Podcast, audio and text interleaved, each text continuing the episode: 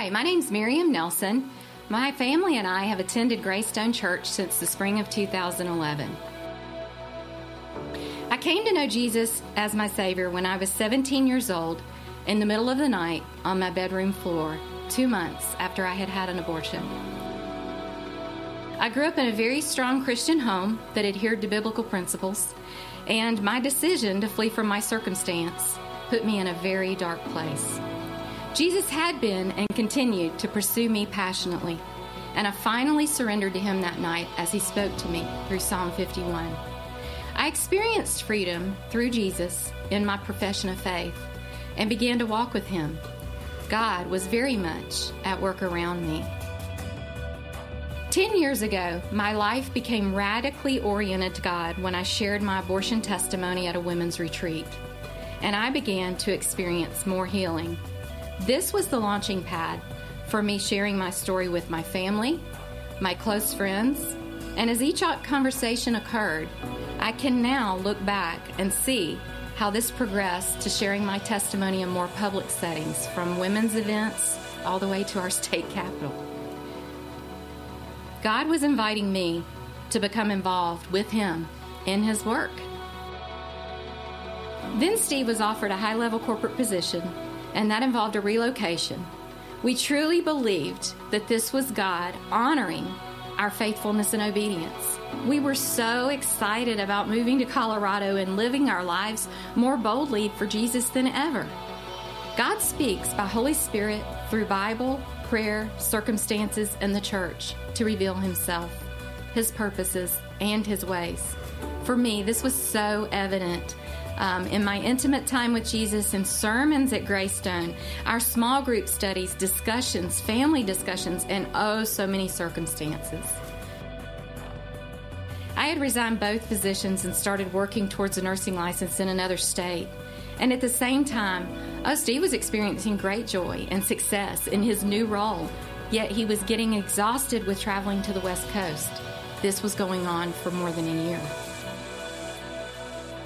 As you can imagine, there was much conversation on how this was all going to play out, which included a conversation regarding Steve getting an apartment in Colorado and me staying in Georgia. It was then that we had our rainbow moment. God spoke through a rainbow. We pulled over. We got out. We were so in awe of our Father's creation in that moment, we stood in silence it was in an instant, through his word in Philippians 1 6, that he penetrated our hearts with his word, saying, And I am sure of this He who began a good work in you will bring it to completion at the day of Jesus Christ. We knew in that moment that that was not in Colorado. I miss so badly providing medical services and encountering girls and women in their time of decision with an unplanned pregnancy and I felt greatly that this is where God wanted me to focus my efforts. I reached out to an old acquaintance and could tell a whole other God story about where God had her and the organization to prepare them for me. I was offered my absolute dream job. We knew little then, and we know even more now that God's invitation for us to work with Him led us to this crisis of belief and it required much faith and action. We made major adjustments, and we still are. Yet, as a result, we have come to know God by experience as we have obeyed Him. He is accomplishing His work through us. Today, Steve is leading with holy confidence and influence in our family, church, small group, and in his work setting. He is leading me powerfully in my new role as an executive director of Athens Pregnancy Center.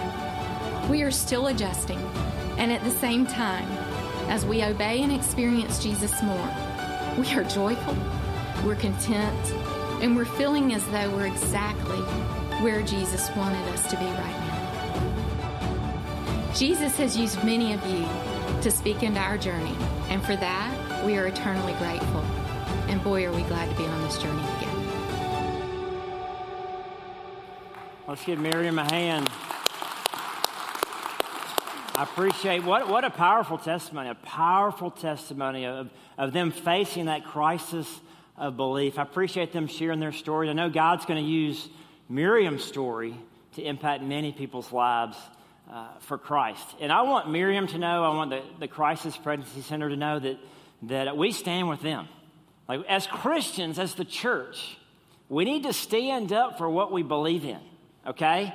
We stand with them. We're fighting for the unborn, okay? We support the sanctity of life, don't we? And I appreciate Miriam. I appreciate her team, and they're, they're, constantly saving lives every day. They're, they're leading people to Christ. They're leading young girls coming in to Christ. And so we're honored to be a part uh, of what they are doing. So today, uh, we're in week five of our series, Experiencing God. Let me welcome you. Let me welcome our Walton campus, our Oconee campus, everybody who's watching uh, online. Uh, we're going to dive in uh, to reality five. Reality five is God's invitation for you to work with Him always leads to a crisis of belief that requires faith and action. Today we're talking about a crisis of belief, a testing of our faith. And the, and the key words here are faith. Now, faith is more than just believing, right? It's, it's trusting God. Faith, and the second word is action.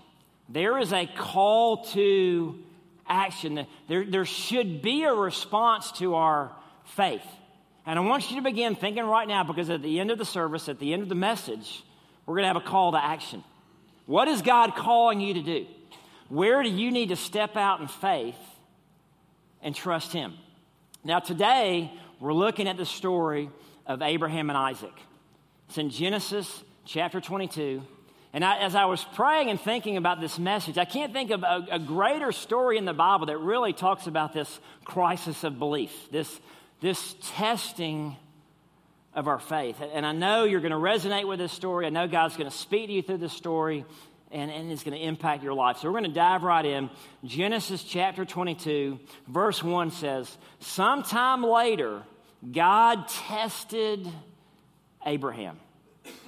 God tested Abraham. Oh no, uh oh. Has God ever tested you?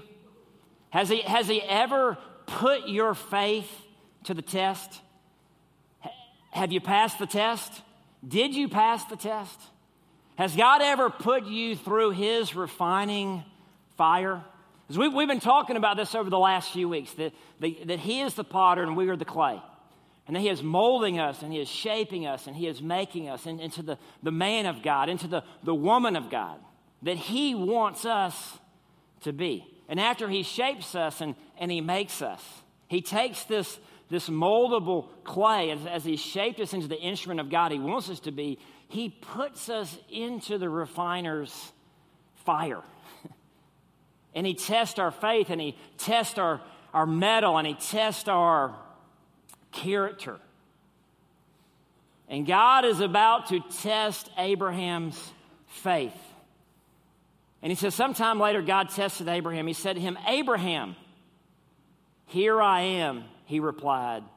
He said, Then God said, Take your son, your only son, whom you love, Isaac, and go to the region of Moriah. Now, I think it's pretty interesting here. Why does God say, take your only son? Because did not Abraham have two sons, right? Ishmael, Ishmael, and Isaac. Now, why does he say, why does he say your only son? Because there's Ishmael and there's Isaac. And Ishmael was born of his maidservant Hagar, right? Remember, Abraham and Sarah got impatient with God's promise and they took matters into their own hands, and he went and had relations with Hagar, and she gave birth to a son, Ishmael. So if Abraham has two sons, why is God saying, Your only son? It's very clear he's talking about Isaac. He says Isaac, he calls him by name, right? I believe why he says, Your only son, Isaac is I believe that God is talking not just to Abraham, but he's talking to Sarah also. And when he's talking to Abraham and Sarah, Isaac is their only son. And I want you to take note of this because when God calls the husband, God calls the wife, right? Because the two have become one. When God calls the husband, God calls the wife. And he says, Take your only son and go up into the mountains for a great father son weekend. We're going to hike and you're going to climb and you're going to fish and you're going to build all these memories, right? Is that what God tells him to do? What, what, is God, what is God? I mean, that would be great, right? If I'm Abraham, I'm thinking, yeah, fun father son weekend, three days up in the mountains, having fun, building memories of a lifetime. No, God says, take your son, your only son, whom you love, Isaac, and go to the region of Moriah, sacrifice him there as a burnt offering on a mountain I will show you. What? God tells Abraham and Sarah to take their only son, Isaac, and sacrifice him on the altar for me? Like, come on, man. Come on, God. Like, what in the world are you asking me to do? But when God speaks to his people, he's clear. There's no confusion, there's no mystery. It's not a puzzle to figure out. He's perfectly clear what his purposes are, and he's perfectly clear that Isaac is the son that he wants to go. But this doesn't make any sense to Abraham and Sarah. Because Isaac's the seed of the promise, right? God had promised through Isaac, your offspring. Isaac's the miracle baby. He was born when, when Abraham was 100 and Sarah was 90, and they couldn't have kids, and God promised them. They waited for the promise for 25 years.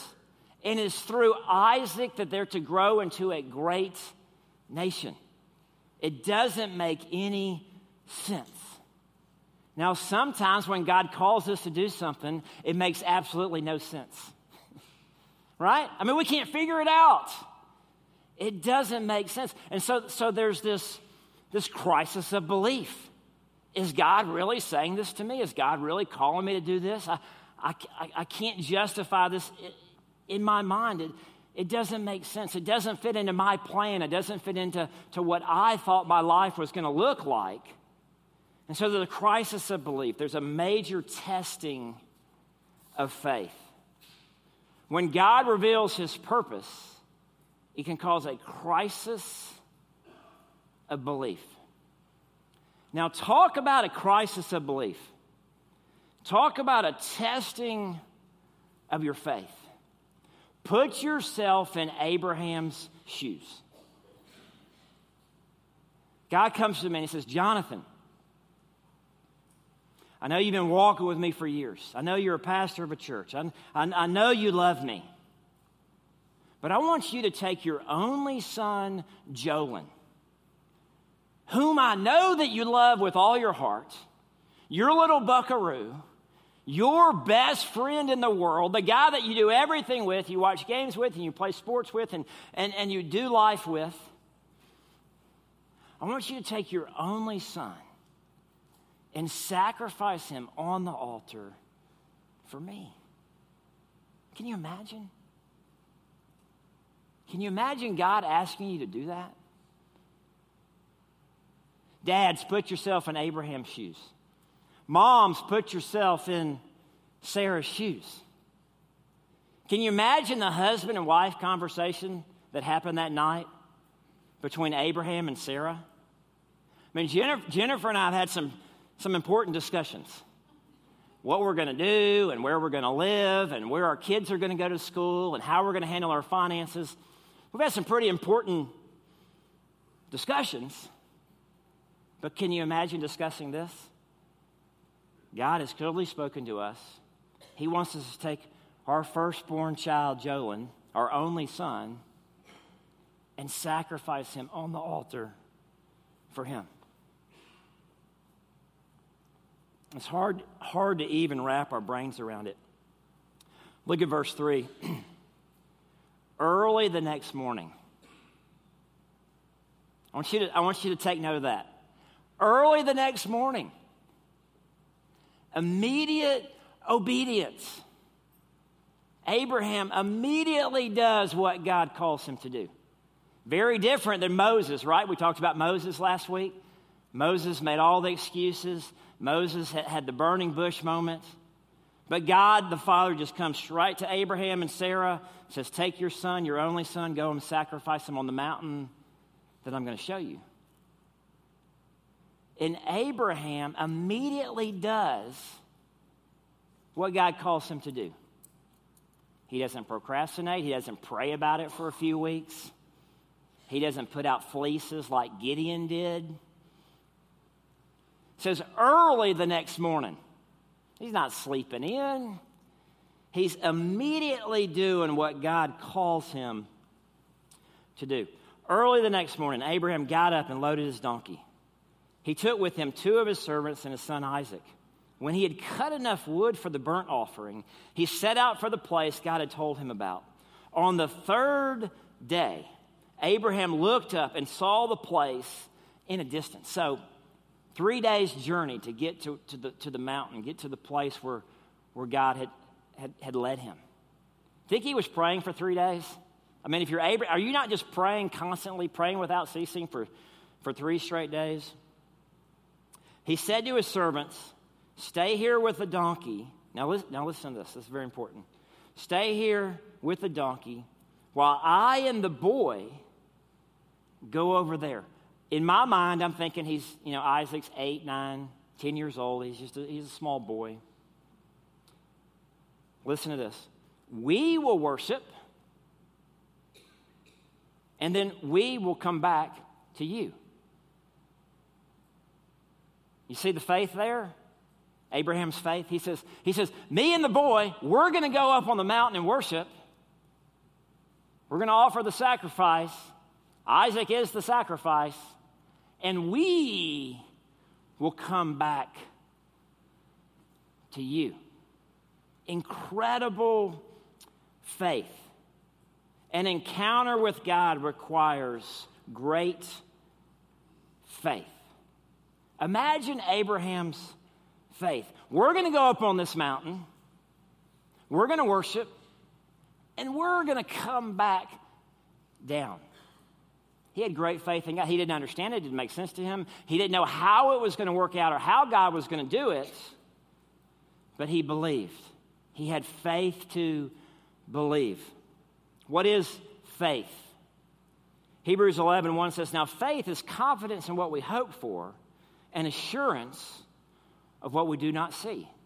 It's confidence in what we hope for. And Hebrews 11, 6 says, And without faith, it's impossible to please God. We cannot please God without faith. Because anyone who comes to Him must believe that He exists and that He rewards those who earnestly seek Him. Abraham doesn't know how it's going to work out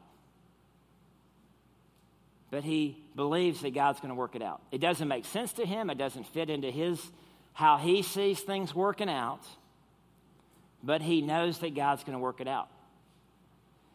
Now, if we know how it's all going to work out, is it faith? Like, if we can figure it all out on our own, is it really faith? And over the years, we talked about this last week, God revealed himself to Abraham so Abraham had to increase faith. God increased his faith and strengthened his faith to get him to this point in his spiritual journey. Our faith is in a person. Our faith is in a person. Our faith is not in our ability to make sense of the situation. Our faith is not in ourselves. Our faith is in a person. That's a capital P. Our faith is in the person of Jesus Christ. And no matter what the outcome, no matter how it works out, our faith is still in God. None of this made sense to Abraham. But his faith was not in his ability to make sense of it. Didn't matter whether he understood it or not, his faith was in God. And our faith gives us the ability to do what God calls us to do. Our faith gives us the ability to overcome our fears.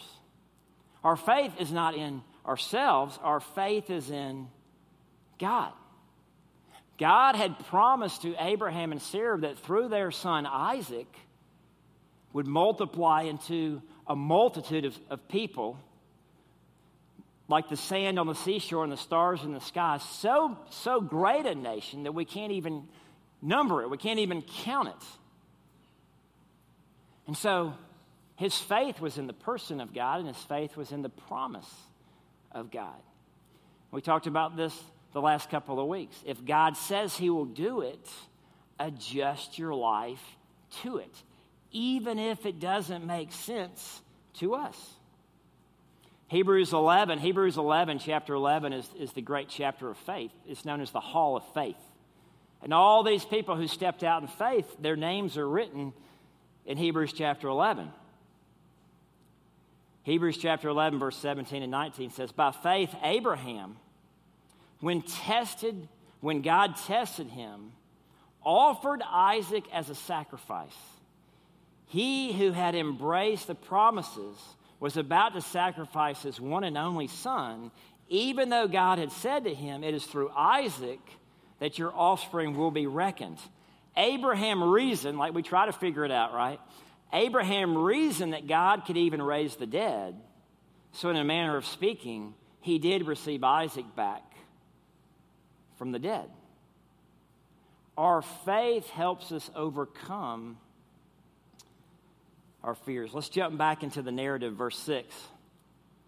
Abraham took the wood for the burnt offering and placed it on his son Isaac. And he himself carried the fire and the knife. As the two of them went on together, listen to this.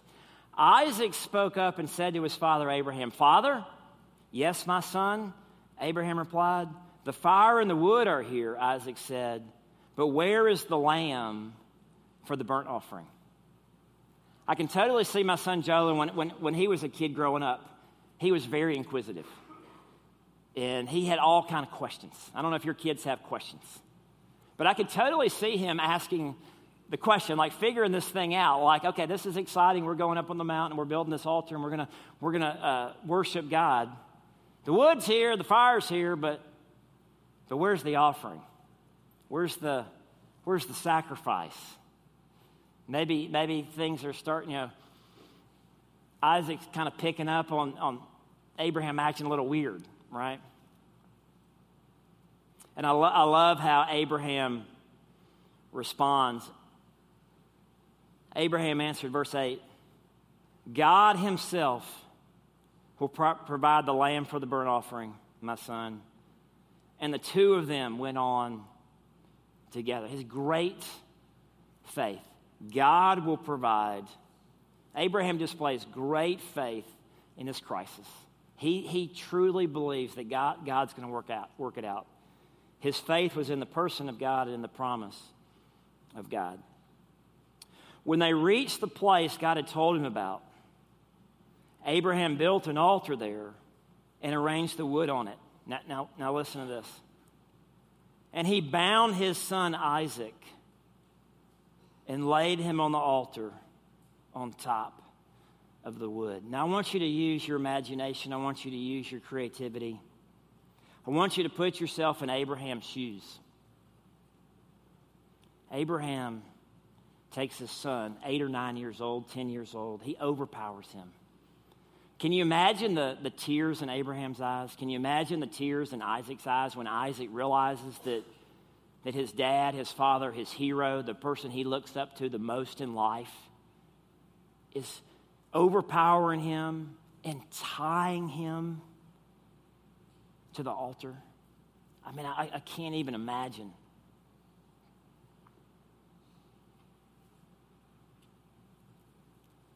I've got to be honest with you. I want you to be honest with yourself. Could you do it? I mean, if, if God said, I want you to take your son and sacrifice him on the altar. Honestly, I'll be honest with the church, I don't think I could do it. Which leads me to the question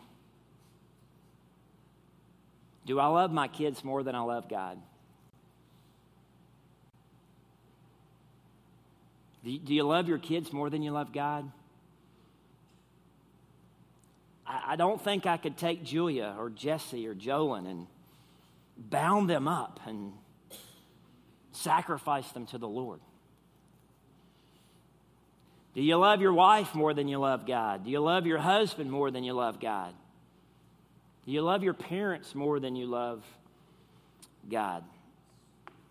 These are deep, difficult questions. Talk about a crisis of belief. We're not talking about a step of faith here, right? We're talking about a leap of faith.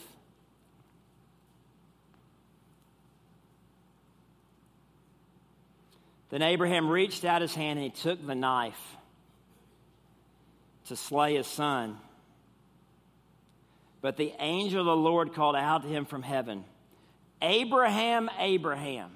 Now remember, when, when God says someone's name twice, it's a sense of urgency. Okay? It's, it's a sense of urgency.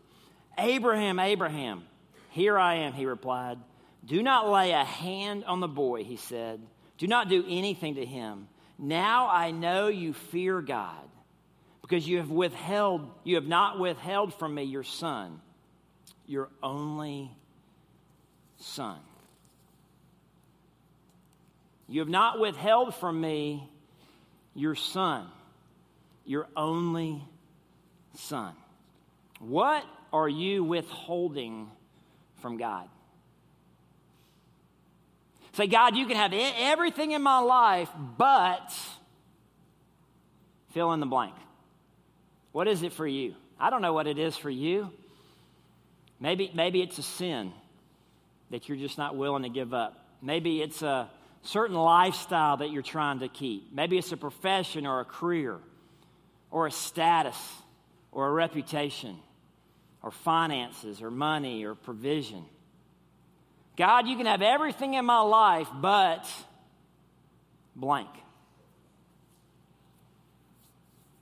At the end of the message, I'm going to give you an opportunity. Whatever that blank is for you, we're, we're going to turn the front of our church at all of our campuses in, into the, a prayer altar. And I want you to bring whatever it is as a sacrifice and say, God, I'm giving this to you. I'm offering this to you. This is whatever it is you're holding on to, whatever your crisis of belief is, whatever you're struggling with, bring it to the altar of God and sacrifice it to Him. Are y'all with me?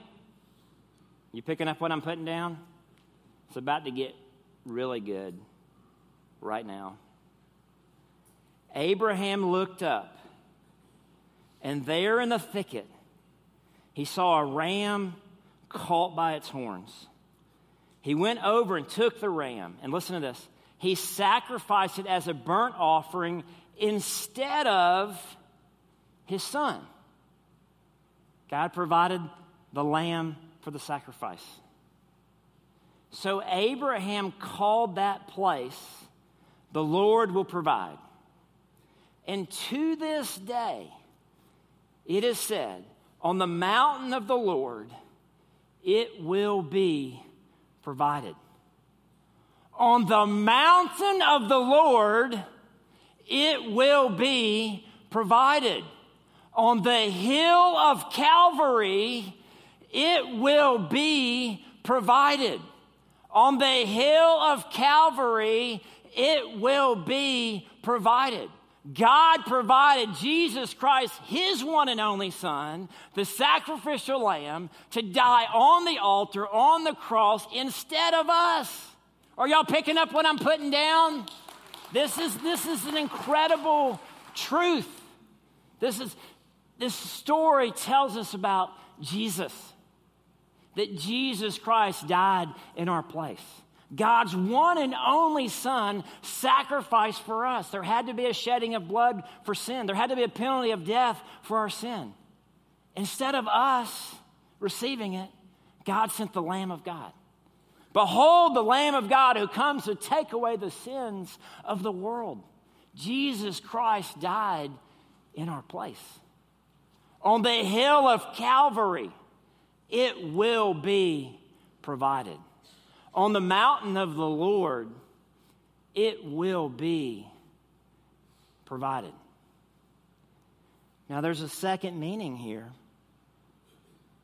that when God calls us to do something, when we're obedient to do what He calls us to do, He will provide for us.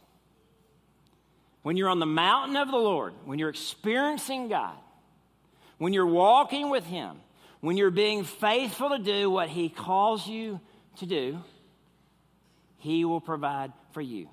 When it's His vision, it's His provision, right? Matthew 6:33 Seek first his kingdom and his righteousness and all these things will be given to you as well. As we seek God first, he will provide for us. What all these things as well. In Matthew chapter 6, Jesus is talking about food and clothing and, and shelter. I can give you story after story after story in my life of how we were obedient to do what God called us to do, and He provided for us. I was talking, we, Jennifer and I are doing a young couple small group. It's not really a small group because there's 30 people in the small group. But it's great, right? 15 young couples that we're getting to, to pour our lives into. But I was talking with the, the group, and we were talking about uh, what are you living for that lasts for eternity? You know, in, in, our, in our Experiencing God book, you know, we list out kind of these things are temporary and these things are eternal. And, and what are you doing? What are you giving your money and time and life to that's lasting for eternity? And one of the young couples said, You know, we've always wanted to go on a mission trip, but we don't know about the money. And I started laughing because I could give you dozens of testimonies of people in our church who stepped out in faith to go on a mission trip and God provided, right? Not only provided for them, but provided for others. If it's His vision, it's His provision. On the mountain of the Lord, it will be provided. Verse 15 the angel of the Lord called to Abraham from heaven a second time, and he said, I swear by myself, declares the Lord, that because you have done this and have not withheld your son, your only son, I will surely bless you. And I'll make your descendants as numerous as the stars in the sky and as the sands on the seashore. Your descendants will take possession of the cities of their enemies and through your offspring, all nations on earth will be blessed. He goes back to his original calling, Genesis chapter 12, where God calls Abraham. He says, I'm going to bless you so that you can be a blessing to others. He says, I'm, I'm going to bless all nations on earth because of you, because you have obeyed me. Because Abraham and Sarah, because when God calls the husband, he calls the wife, when Abraham and Sarah didn't withhold their only son from God and they were obedient to do what God called them to do, he blessed them. I wonder how many times we have missed God's blessings in our lives because we weren't faithful and obedient to do what God called us to do. And God's saying, I want to bless you so that you can be a blessing to others. How many blessings have we missed? Because we weren't obedient to do what God called us to do. True faith requires action. If there's no action, is it true faith? It's belief, it's head knowledge. True faith requires action. The apostle James, the half brother of Jesus, said in James chapter 2, verse 14 through 17, What good is it? My brothers and sisters, if someone claims to have faith but has no deeds, can such faith save them? Suppose a brother or sister is without clothes and daily food. If one of you says to them, Go in peace, keep warm and well fed, but, but does nothing about their physical needs, what good is it? In the same way, faith by itself, if it is not accompanied by action, is dead. Faith without deeds is dead. If there's no action, there's no real faith. I want to call you to action today. What is your crisis of belief? What, what are you struggling with in your life? Where is God calling you to step out in faith and take action? And we're opening up the front of our church at all of our campuses. This is the altar, this is the, the prayer altar. And I want to ask you to step out of your seat. You stepping, just stepping out of your seat, you're taking a step of faith. You're coming to the altar. And I want you, whatever your offering is, whatever your sacrifice is, whatever your struggle is, give it to God. Lay it at the altar and say, God, I'm putting my faith in you. I'm putting my trust in you. I'm going to be obedient to you. Even if it doesn't make sense to me, I'm giving this to you at the altar. We're going to have a time. We're going to have plenty of time. The band's going to come out. They're going to sing a couple songs. We're not in any hurry. Whatever God's been speaking to you, whatever God's been telling you, bring it to the altar and give it to Him. All right, let's stand together. And let's pray together.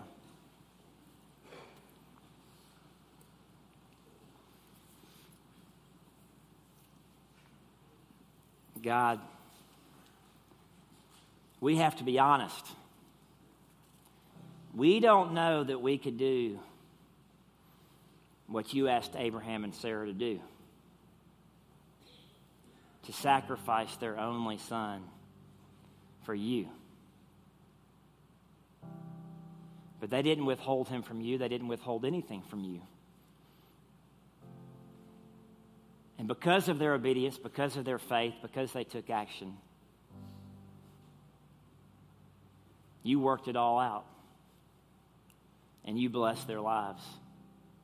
And I pray for us, I pray for our church, I pray for all of our campuses. I pray for people watching online. God, you're testing our faith. You're, you've caused crisis of beliefs in our lives. To reveal yourself to us, to draw us closer to yourself. To test our obedience because you have something greater you want to do in our lives. Something greater than we could even think of ourselves. God, help us to see where you're at work and what you're doing and how we can be a part of it. And I pray, God, that we would be obedient, that we wouldn't miss out on the blessing because we weren't faithful and obedient to you. But even if it doesn't work out how we want it to work out, our faith is still in you. Our faith is in the person of God and the promises of God. And I pray right now, God, we can come to the altar and surrender whatever we need to surrender to you. And I pray for those who have never surrendered their lives to you, that today would be the day of their salvation. Today would be the day that they come to the cross and they, they, they lay their life before you, just as you laid your life down for us. We thank you for the hill of Calvary. And we thank you, God, that on the hill it will be provided.